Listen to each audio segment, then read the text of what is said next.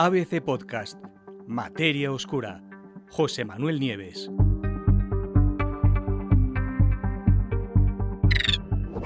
¿Están muertos todos los extraterrestres? Una nueva hipótesis científica se acaba de unir a las que ya existían para tratar de explicar por qué hasta ahora no hemos tenido contacto con extraterrestres. Desde luego es una de las preguntas más turbadoras que existen. ¿Hay vida inteligente fuera de nuestro planeta? Hay un montón de investigaciones y de investigadores que han tratado de encontrar alguna prueba de lo que por lógica parece evidente. Si hay ahí fuera millones y millones, incluso billones de mundos, sería absurdo pensar que solamente en uno, en el nuestro, la vida ha conseguido arraigar durante el tiempo suficiente como para dar lugar a seres pensantes como nosotros. Pero hasta ahora no hemos tenido suerte. Durante décadas se han buscado signos de tecnologías avanzadas, se han buscado emisiones de radio o emisiones de láser que pudieran servir a hipotéticas civilizaciones para comunicarse. Se han buscado incluso estructuras gigantes alrededor de estrellas capaces de extraer directamente energía de los soles, las famosas esferas de Dyson. Pero hasta ahora todos los esfuerzos han sido en vano. Algunos piensan que en algún momento de la historia de la Tierra, otros, otros otras criaturas de otros mundos ya nos han visitado, pero hasta la fecha desde luego no existe ni una sola prueba que confirme que esas visitas se han producido de verdad. En teoría, y por una simple cuestión estadística, deberían de existir cientos de miles de civilizaciones superiores a la nuestra solamente en nuestra galaxia. Y además hay billones de galaxias ahí fuera. Y es plausible que algunas de esas civilizaciones hayan conseguido dominar los viajes interestelares, cosa que nosotros aún no hemos hecho. Pero ¿por qué entonces, que sepamos por lo menos, la humanidad no ha recibido todavía la visita de ninguna de esas civilizaciones? De nadie.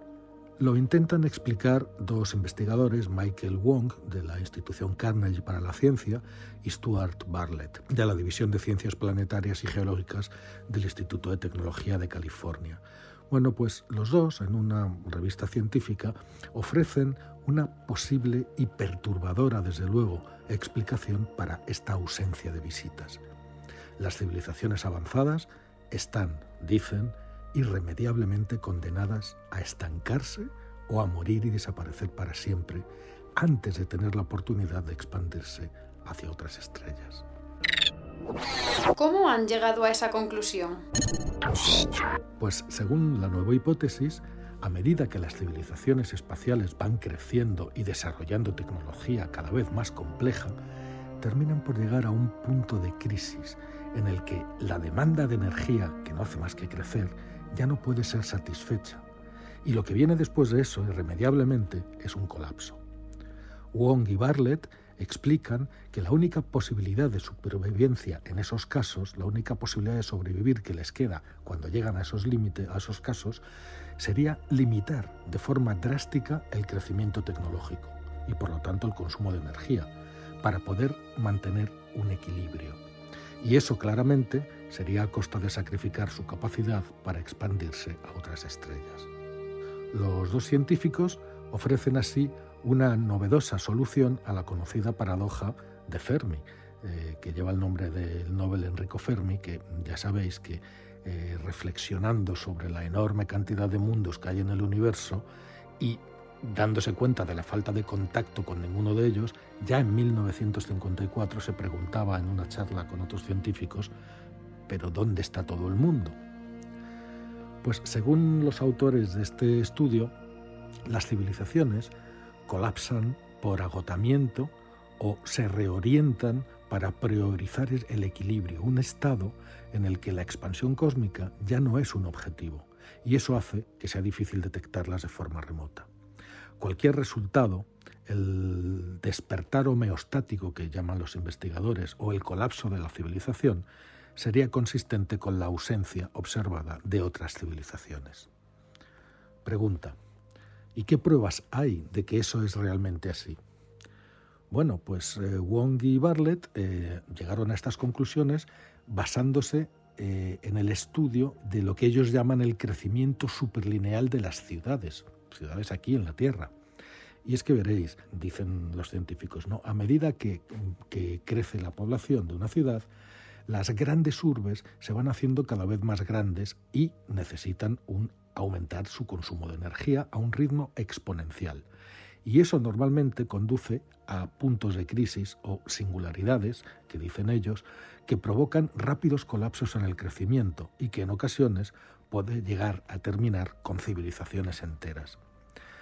Eh, los investigadores presumen que una vez que una civilización planetaria hace la transición a un estado que puede describirse como una ciudad global virtualmente conectada, pues se enfrentará a un agotamiento parecido, una crisis final en la que la escala de tiempo del intervalo en el que se produce la singularidad se vuelve más pequeña que la escala de tiempo de la innovación.